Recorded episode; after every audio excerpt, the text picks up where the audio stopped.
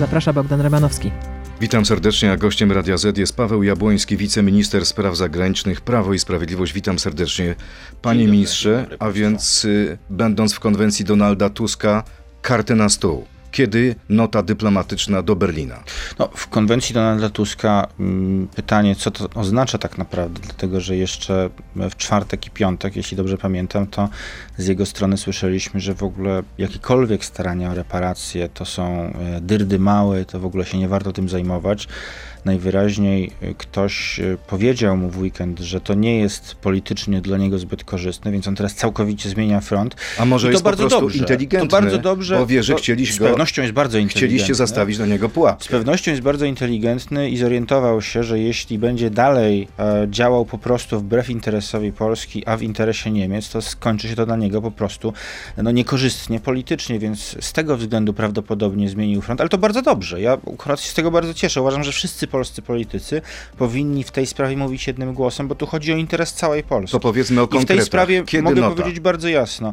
My w najbliższych dniach oficjalnie przekażemy Republice Federalnej Niemiec notę dyplomatyczną, wskazując, że nasze wyliczenia oparte o raport przygotowany przez zespół posła Mularczyka, przez Instytut Set Wojennych, że te wyliczenia zawierają pewne konkretne podstawy i na tej podstawie my oczekujemy od nich, aby po prostu przystąpili do rozmów o wypłacie tego odszkodowania. W tym duchu pytanie od naszego słuchacza, pana Wojciecha. Proszę nakreślić kolejne etapy odzyskiwania reparacji od Niemiec wraz z przybliżonymi datami następnych kroków prawnych. I jeszcze jedno zdanie. Trudno nie odnieść wrażenia, że jest to tylko gonienie króliczka na użytek wewnętrzny.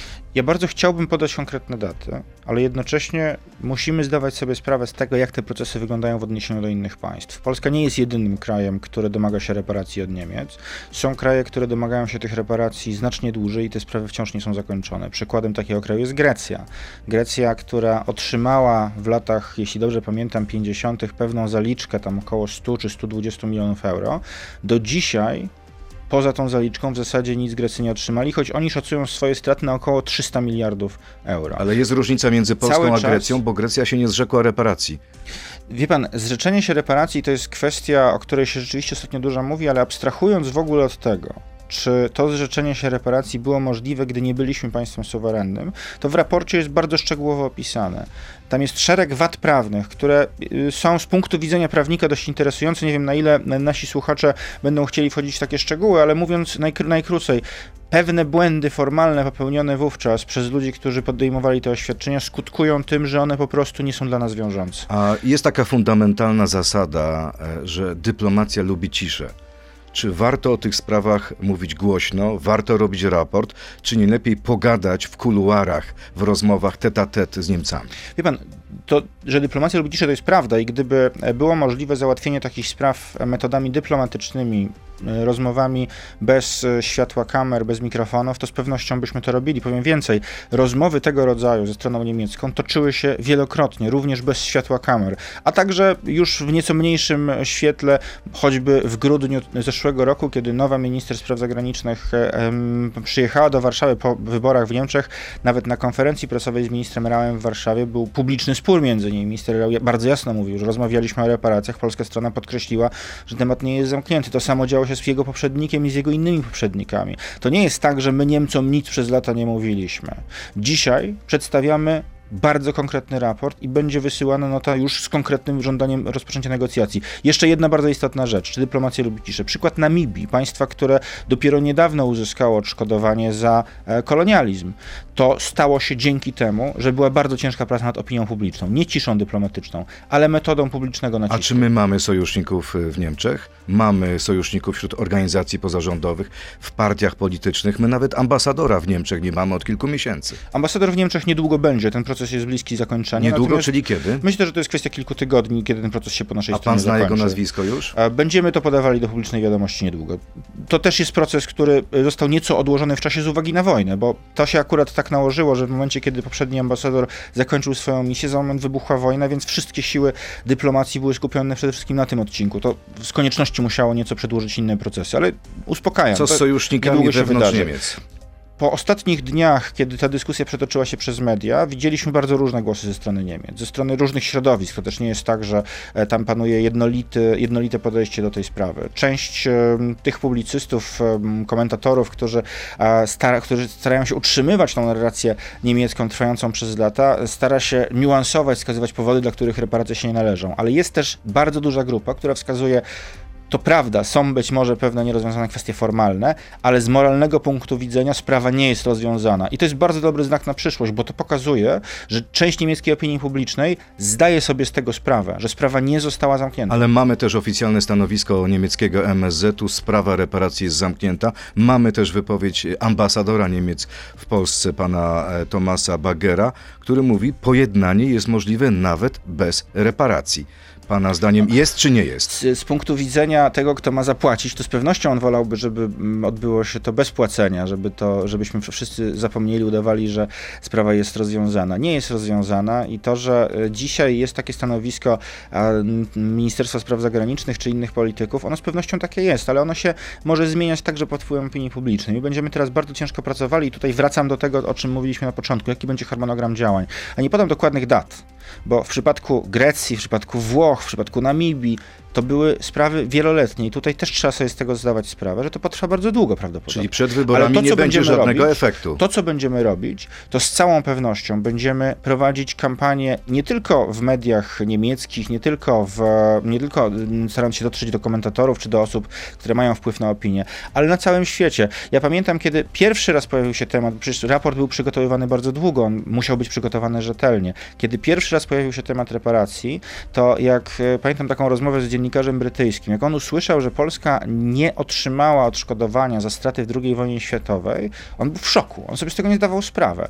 Większość ludzi, większość państw na świecie uważa, że sprawa została w ten czy inny sposób rozwiązana. To, że Polska nie otrzymała odszkodowania, to jest dla wielu nowość i my będziemy o tym informować. A myślicie o jakiejś kampanii medialnej, kampanii promocyjnej na, na rynek niemiecki? Będą takie działania prowadzone i na rynku niemieckim, i, na, i, na, i, na, i w innych um, sferach medialnych. Zaangażujecie Roberta Lewandowskiego? Będziemy, nie będę zdradzał w tej chwili szczegółów, jakie działania są planowane. Zresztą to też nie będzie tutaj całkowicie tylko i wyłącznie Ministerstwo Spraw Zagranicznych się tym zajmowało, ale z pewnością będzie o tym głośno.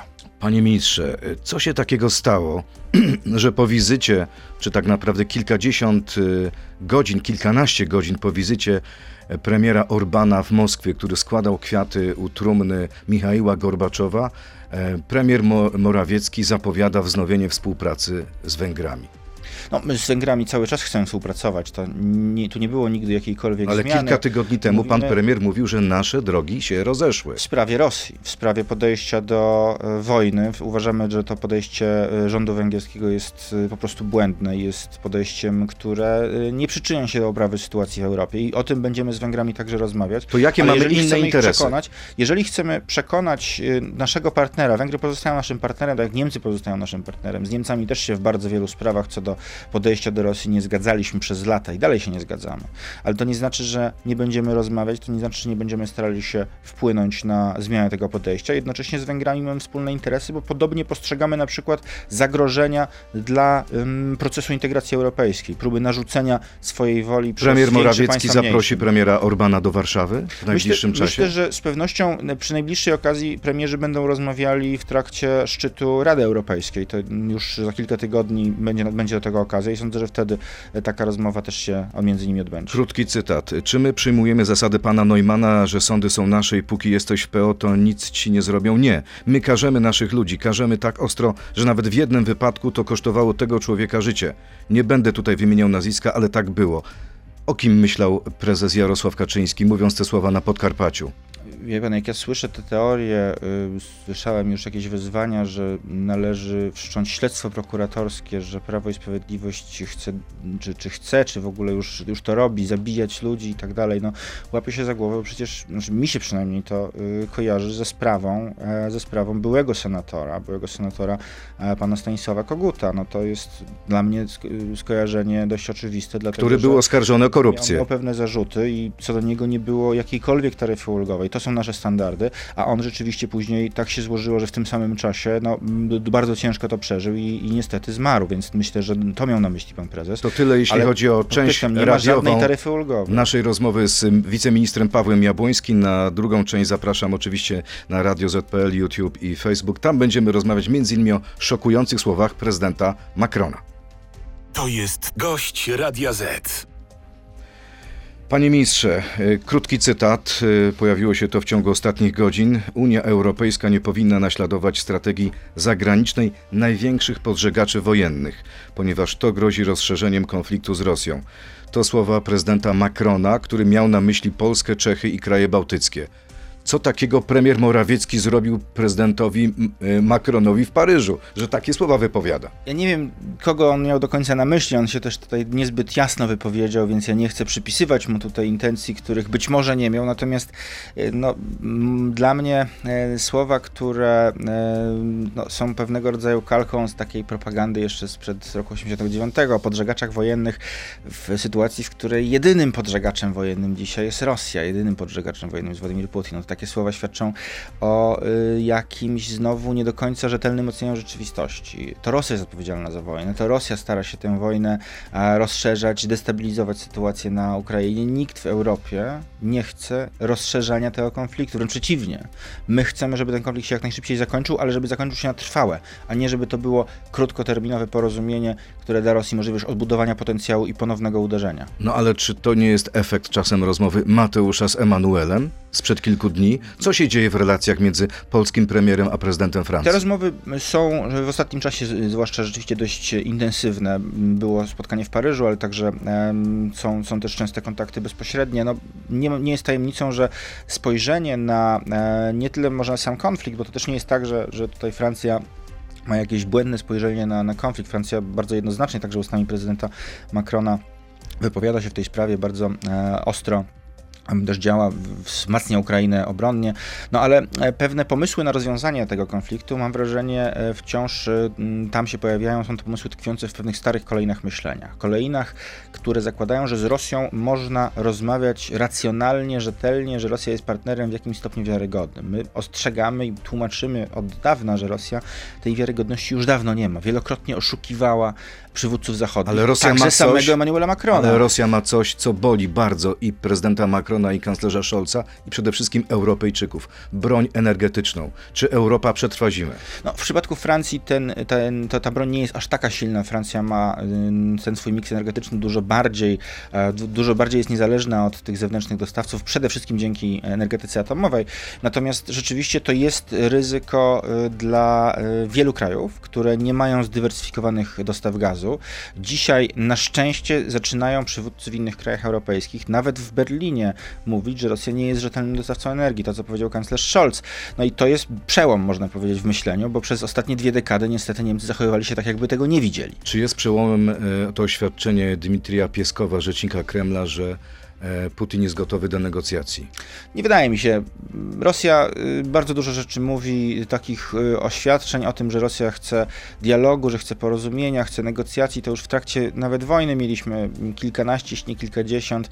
Jeżeli Rosja by chciała dialogu i negocjacji, to po prostu zakończyłaby działania wojenne, wycofałaby się z terytoriów okupowanych. Tak naprawdę to jest warunek jakichkolwiek rozmów, no bo jeśli ktoś opowiada, że chce dialogu, a jednocześnie ostrzeliwuje cele cywilne, morduje mieszkańców osiedli, którzy nie mają nic wspólnego z, z tą wojną, no to jak em, możemy tu mówić o realnej chęci dialogu?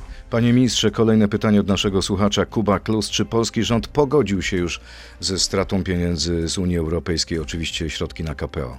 Absolutnie nie, dlatego że to jest e, całe, całe, to, całe to zjawisko, cała ta sprawa to jest przejaw e, tych e, tendencji w Unii Europejskiej, które bardzo nam się nie podobają i które oczywiście moglibyśmy uznać, że istnieją i tym samym nie mamy nic do powiedzenia, całkowicie się wycofać, ale to świadczyłoby o wywieszeniu białej flagi. My nie wywieszamy białej flagi. Dopóki będzie szansa, choćby ona była najmniejsza, to będziemy podejmować takie działania. Wniosek o płatność zostanie w najbliższym czasie złożony, myślę, to jest kwestia kilku tygodni. Na ile Natomiast- procent pan ocenia szansę, że dostaniemy Natomiast te rzeczywiście szansa na to, że e, to się odbędzie wszystko bez jakichkolwiek przeszkód, moim zdaniem jest bardzo mała, dlatego że wielu polityków i w Brukseli, i niestety także w Polsce, polityków opozycji, stara się doprowadzić do tego, aby Polska tych pieniędzy została pozbawiona. Ale wie pan, e, co sobie ludzie myślą? Ludzie sobie myślą tak, oni chcą wziąć 6 bilionów złotych od Niemców, a nie potrafią wyciągnąć z Brukseli miliardy e, euro. Czyli po prostu no, przepraszam najmocniej, my są nieudolni. To są pieniądze, które się Polsce po prostu w myśl prawa międzynarodowego należą. I te dotyczące odszkodowań za straty w II wojnie światowej, i te wynikające z traktatów europejskich. To, że dla celów politycznych dzisiaj część polityków Platformy, część polityków innych partii opozycyjnych stara się doprowadzić do tego, żeby tych pieniędzy Polska została pozbawiona, to jest fakt.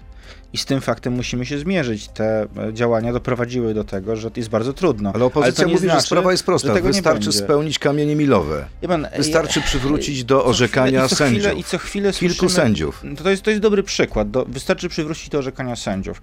My e, powiedzieliśmy bardzo jasno, jeżeli ktoś ma zastrzeżenia co do wyroków wydanych przez Sąd Najwyższy w sprawach dyscyplinarnych, przez Izbę Dyscyplinarną, która te wyroki wydawała i przecież wcale nie było tak, że ta Izba e, wszystkich sędziów e, zawsze skazywała, zawsze uznawała za winnymi. Tam było mniej więcej, jeśli ja dobrze pamiętam te statystyki, 50 na 50. Wcale nie było tak, że to był jakiś sąd, który na polityczne polecenie usuwał sędziów. Ale uznaliśmy dobrze, jest dużo zastrzeżeń dla czystości sytuacji, wprowadzamy tą zmianę, uważamy, że system powinien być efektywny dajemy możliwość ponownej weryfikacji. No ale na Boga, nie możemy ustawą uchylać wyroków sądów. Co by to było? Przecież Platforma, inne partie opozycyjne mówią o trójpodziale władzy, a teraz chcą, żebyśmy metodami władzy ustawodawczej, a może wykonawczej, po prostu anulowali wyroki Opozycja sądów. mówi to jest tak. dokładne zaprzeczenie praworządności. Zróbcie tylko tyle, ile napisaliście, jeśli chodzi o, o warunki KPO. Tak? Dokładnie to zostało zrobione. Dokładnie Wszystko zostało, zostało zrobione. zrobione. Wszystko zostało Chyba zrobione. Nie. Jesteśmy w procesie jeszcze powoływania nowej izby to przecież jest jeszcze sprawa, która się toczy, ale to jest decyzja prezydenta, który zawsze w Polsce powoływał sędziów. To jest standardowe no, od 20 ponad lat, od momentu, kiedy konstytucja nowa obowiązuje, to prezydent powołuje sędziów, zresztą poprzednio też tak było i nikt nigdy do tego nie miał zastrzeżeń. Nagle w momencie, kiedy Prawo i Sprawiedliwość wygrało wybory w 2015 roku, nagle to się stało problemem. Platforma, pamiętam, w Senacie proponowała taką poprawkę, żeby wszyscy sędziowie, którzy zostali powołani e, wcześniej niż 7 lat temu, mieli pewne uprawnienia, a ci, którzy zostali powołani od 2015 roku już tych uprawnień nie mieli. No to jaka to jest zasada? Co ma to wspólnego z praworządnością? Wróćmy to jest jeszcze, czysta polityka. Wróćmy jeszcze do sprawy, która też jest polityczna, czyli do reparacji e, e, wojennych. E, czy Pana zdaniem jest szansa na to, że te reparacje dostaniemy? No bo pierwsze reakcje, jeśli chodzi o stanowisko rządu niemieckiego, są e, krytyczne. Ja jestem pewny, że te reparacje dostaniemy, natomiast myślę, że, Za to, ile że, zajmie, że to zajmie bardzo dużo czasu. Czyli dlatego, ile? że wie pan, no znowu od, musimy się odwoływać do innych przykładów. Musimy się odwoływać do przykładów innych państw, które e, się starają. Dobrym przykładem tego też, jak Niemcy działają w takich sprawach, e, jest to, co dzieje się na linii Niemcy-Włochy. Włosi e, podjęli taką decyzję. Włochy przez długi okres wojny były w sojuszu z Niemcami, ale po obaleniu Mussoliniego również zostały przez, przez nazistowskie Niemcy opanowane. Tam też dochodziło do zbrodni. Włosi e, zaczęli pozywać Niemcy indywidualnie do sądów.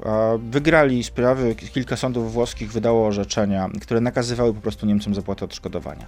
Co Niemcy zrobili? Niemcy odwołali się do sądów międzynarodowych, do Trybunału w Hadze, wskazując na najróżniejsze przesłanki. Tak samo w sprawach greckich, tam nawet pojawiały się tego rodzaju absurdalne e, argumenty, że przecież no, wprawdzie były zbrodnie, no ale to w, trakcie, w warunkach wojennych to jest rzecz normalna, za którą nie należy e, wypłacać odszkodowań. Naprawdę tego typu argumenty się tam pojawiały, więc to świadczy też o dość dalekim, e, dość dalekim Czyli co, można powiedzieć, że będą dwie ścieżki, jeśli chodzi o stronę, o stronę polską? Czyli z jednej jeszcze... strony rokowania, negocjacje, a z drugiej strony ścieżka prawna. Jakie trybunały, jakie sądy? My, tutaj to jest moje osobiste zdanie, w prawie międzynarodowym jest tak, że żeby kogoś zmusić do y, jakiegoś działania, no to e, sądownictwo międzynarodowe ma e, pewien niedostatek w porównaniu do sądownictwa krajowego. Nie ma tego trybu egzekucyjnego, nie, nie ma komornika międzynarodowego, który jest w stanie ściągnąć z innego państwa jakąś taką czy inną sumę. Ale w prawie międzynarodowym i w ogóle w stosunkach międzynarodowych jest jedna rzecz dodatkowa, którą też trzeba uwzględniać, a to jest kwestia e, po prostu opinii publicznej, nacisku politycznego. I sądzę szczerze mówiąc, że jeżeli będziemy konsekwentnie to, te działania prowadzili. A zwłaszcza jeśli wszyscy polscy politycy będą w tej sprawie mówić jednym głosem. Możemy się różnić co do tego, jakie działania będą skuteczniejsze, mniej lub bardziej, ale jeżeli wszyscy zgodzimy się, że to jest cel, do którego Polska powinna dążyć. Tak jak w uchwale sejmowej z 2004 roku, gdzie wtedy przecież i Platforma, i Prawo i Sprawiedliwość, i inne partie głosowały za tym, żeby rząd ówczesny e, SLD e, te reparacje starał się uzyskać. Wtedy Włodzimierz Cimoszewicz to bardzo ostro odrzucił. Jeśli dzisiaj ta jedność będzie, to my to wygramy. Można to powiedzieć, długo, że to długo jest potrwa, zalążek tej jedności. Donald Tusk mówi, pomożemy, tylko Oby- pokażcie harmonogram. Oby tak było, oby ta deklaracja dzisiejsza była szczera, a nie to z czwartku. Mam nadzieję, że tej deklaracji już tak szybko nie zmieni. Mam nadzieję, że rzeczywiście wszyscy będą mówili jednym głosem. A czy pana zdaniem Co do Donald Tusk, wiarygodności, każdy sam musi to ocenić. czy Donald Tusk y, miałby jakieś zadanie, miałby jakąś misję, mógłby wam pomóc? Wie pan, e, tak naprawdę tutaj, no, ja widziałem też w, w, tej, w tych komentarzach, które się zaczęły ukazywać w czwartek i piątek e, w prasie niemieckiej, że nawet w Polsce nie wszyscy są co do tego zgodni. Więc te słowa Donalda Tuska z czwartku już wtedy zrobiły bardzo dużo złego, bo już dały przeciwnikom wypłaty reparacji mocne argumenty. Oby takich słów więcej Ale nie mamy było. już inną rzeczywistość, bo mamy słowa Donalda Tuska oby z takich soboty. słów więcej nie było, oby więcej e, polscy politycy nie podejmowali takich decyzji, żeby kierować się interesem innego państwa, a nie swojego własnego. No, myślę, że to jest w ogóle zasada, którą się wszyscy powinni kierować. Jeśli tak będzie, to z pewnością to pomoże. Więc mamy nadzieję, że tutaj taka odpowiedzialność zwycięży. Premier Morawiecki powiedział dzisiaj rano, że rozmawiał z y, wiceprezydent Stanów Zjednoczonych y, panią Kamalą Harris na temat reaktorów atomowych. E, Jak to wygląda? E, Będziemy współpracować z Amerykanami, Francuzami czy Koreańczykami, jeśli chodzi o elektrownię jądrową? W tej chwili rozmawiamy ze wszystkimi partnerami, którzy są gotowi nam zaoferować e, taką technologię. Te rozmowy są rzeczywiście dość zaawansowane. Myślę, że e, tak naprawdę w przeciągu kilku miesięcy nastąpi już podjęcie ostatecznej decyzji. Sądzę, że to się wydarzy, jeśli nie w tym, to w przyszłym roku, gdzieś tam na początku, mam taką nadzieję przynajmniej. I e, sądzę, że no, my jesteśmy na tyle dużym krajem, że to wcale nie jest tak, że my musimy wybrać tylko jedną technologię i ona musi być stosowana wszędzie, dlatego że też reaktory się od siebie różnią. Są reaktory te modułowe, takie nieco mniejsze, są reaktory duże, takie te, jak te, których specjalizowała się dotąd głównie Francja. Zatem no, jest tutaj sporo możliwości. Ministerstwo Spraw Zagranicznych e, tym się bezpośrednio zajmować nie będzie, to będzie domena Ministerstwa Klimatu, Możliwe jest, że porozumiemy się i z Amerykanami, i z Koreańczykami, i z Francuzami. Myślę, że nie można wykluczyć tego, że będziemy, że będziemy korzystać ze współpracy z więcej niż jednym partnerem, czy ze, czy ze wszystkimi trzema. To myślę, że przede wszystkim powinni decydować eksperci, czy to jest e, opłacalne i sensowne. Tutaj nie będziemy, no, priorytet musi mieć efektywność, a nie polityka. Kolejne pytanie od naszego słuchacza, Robert Stępiński. Panie ministrze, chciałem zapytać, jak wygląda obecnie sprawa Angeliki Borys i Andrzeja Poczobuta? Jakie działania podejmuje rząd, aby pomóc naszym rodakom na Białorusi? No jeżeli chodzi o, o więźniów politycznych na Białorusi, to no, co do Angeliki Borys, także dzięki pewnym działaniom y, naszego y, no, MSZ-u, w ogóle na, naszych, naszego państwa, nie będę wchodził w szczegóły, ale udało się tutaj doprowadzić do, do poprawy sytuacji, do tego, że ona została zwolniona. A co do Andrzeja Poczobuta, y, te starania trwają, one są niezwykle trudne z uwagi na to, z kim mamy do czynienia po drugiej stronie, z państwem, które e, no, trzyma tych ludzi jako zakładników, jako y, de facto no, pewien, pewne narzędzie w swojej grze politycznej. Ale czy my mamy jakieś karty, czy mamy jakieś atuty, czy możemy czymś zagrać z Łukaszenką? Mamy pewne możliwości i myślę, że to, to, że je mamy, najlepiej było widać przy sprawie y, Angeliki Borys, także przy wcześniejszych sprawach kilku, gdzie już nie będę teraz wymieniał szczegółowo, ale udawało nam się w przeszłości doprowadzać do tego, że ludzie byli zwalniani z więzień na Białorusi. Natomiast nie chcę tego dyskutować też publicznie, dlatego że priorytet ma jednak skuteczność. My staramy się takie działania podejmować, natomiast w tym przypadku rzeczywiście y, im mniej się o tym mówi, tym y, większą ma to szansę powodzenia. Sądzi Tutaj rzeczywiście pan- dyplomacja lubi ciszę. Jasne, ale sądzi pan, że Białorusini, Łukaszenka zgodziłby się na wyjazd y, Poczobuta z Białorusi, natomiast nie zgodzi się na wypuszczenie go i pozostawienie go na terytorium kraju? Nie chcę deliberować na ten temat, dlatego że to też byłoby nieco zbyt głębokim wchodzeniem w, w te zagadnienia tej sprawy, które mogą mieć wpływ na, na, jej, na jej efekt. Myślę, że w ogóle e, szansa na to, że uda się doprowadzić wyzwolnienia e, tego czy innego więźnia z Białorusi, e, no, szanse na to trudno oceniać e, czysto racjonalnie, dlatego że Łukaszenka nie zachowuje się często w sposób, który z naszego punktu widzenia jest racjonalny. On ma swoją racjonalność, racjonalność dyktowaną też pewnymi wewnętrznymi potrzebami politycznymi, no i to utrudnia dialog. No, on jest człowiekiem, który do Polski jest bardzo negatywnie nastawiony, co mogliśmy słyszeć także w zeszłym tygodniu. Panie ministrze, niedawno Adam Niedzielski, minister zdrowia, był w Lwowie i tam w sali lwowskiego szpitala wisiała flaga organizacji ukraińskich nacjonalistów. E, jaka się reakcja MSZ-u będzie w tej sprawie? No my przekazaliśmy już stronie ukraińskiej nasze zdanie w tej sprawie. Też nie tylko w, w, tym przypadku, bo mm, to się zdarza co jakiś czas. My mm, jednoznacznie sygnalizujemy, że to z naszego punktu widzenia jest rzecz wysoce niepożądana. E, no, to też jest coś, co e, już nawet przed wybuchem wojny bywało e, pewnym elementem spornym w naszych relacjach. Natomiast jednocześnie też e, teraz w sytuacji, w której Ukraina walczy każdego dnia nie tylko o swoje bezpieczeństwo, ale także o nasze bezpieczeństwo, bo powstrzymując Rosję przed agresją, broni także Polski i innych krajów Europy. My staramy się te sprawy wyjaśnić, staramy się je rozwiązywać, ale no, nie powinno być to 100%, znaczy to, to, te sprawy nie powinny stanowić 100% naszych relacji, bo po prostu te relacje są dużo lepsze.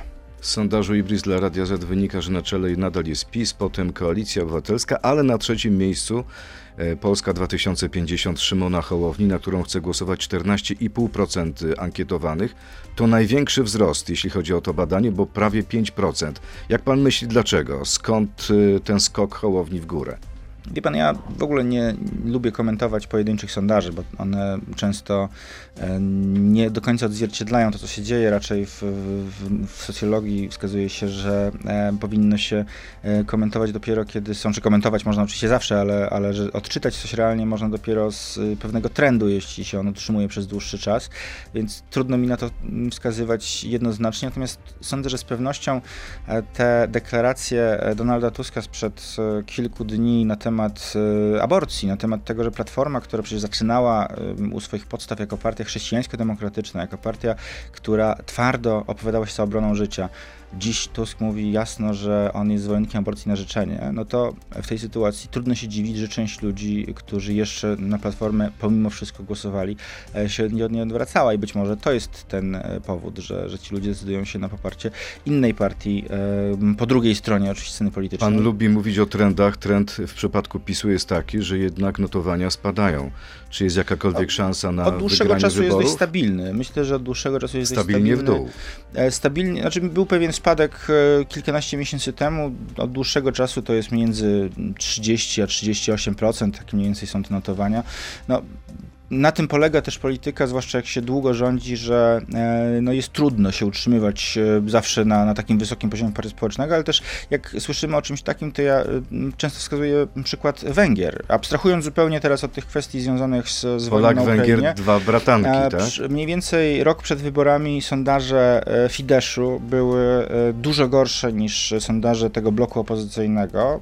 Wtedy wówczas też zmęczeni wieloma latami, można powiedzieć, rządów Fideszu Węgrzy w sondażach deklarowali, że nie będą już popierać Orbana. Czasem Orban wygrał z rekordową przewagą, zatem nie wyciągałbym daleko idących wniosków z tego, co się dzieje rok przed wyborami. Bardzo dziękuję. Paweł Jabłoński, wiceminister spraw zagranicznych i człowiek, członek Prawa i Sprawiedliwości, był gościem Radia Z. Dziękuję panie ministrze, dziękuję państwu. Do usłyszenia. Dziękuję bardzo. Dobrego dnia. To był gość Radia Z. Słuchaj codziennie w Radio Z i na player radioz.pl.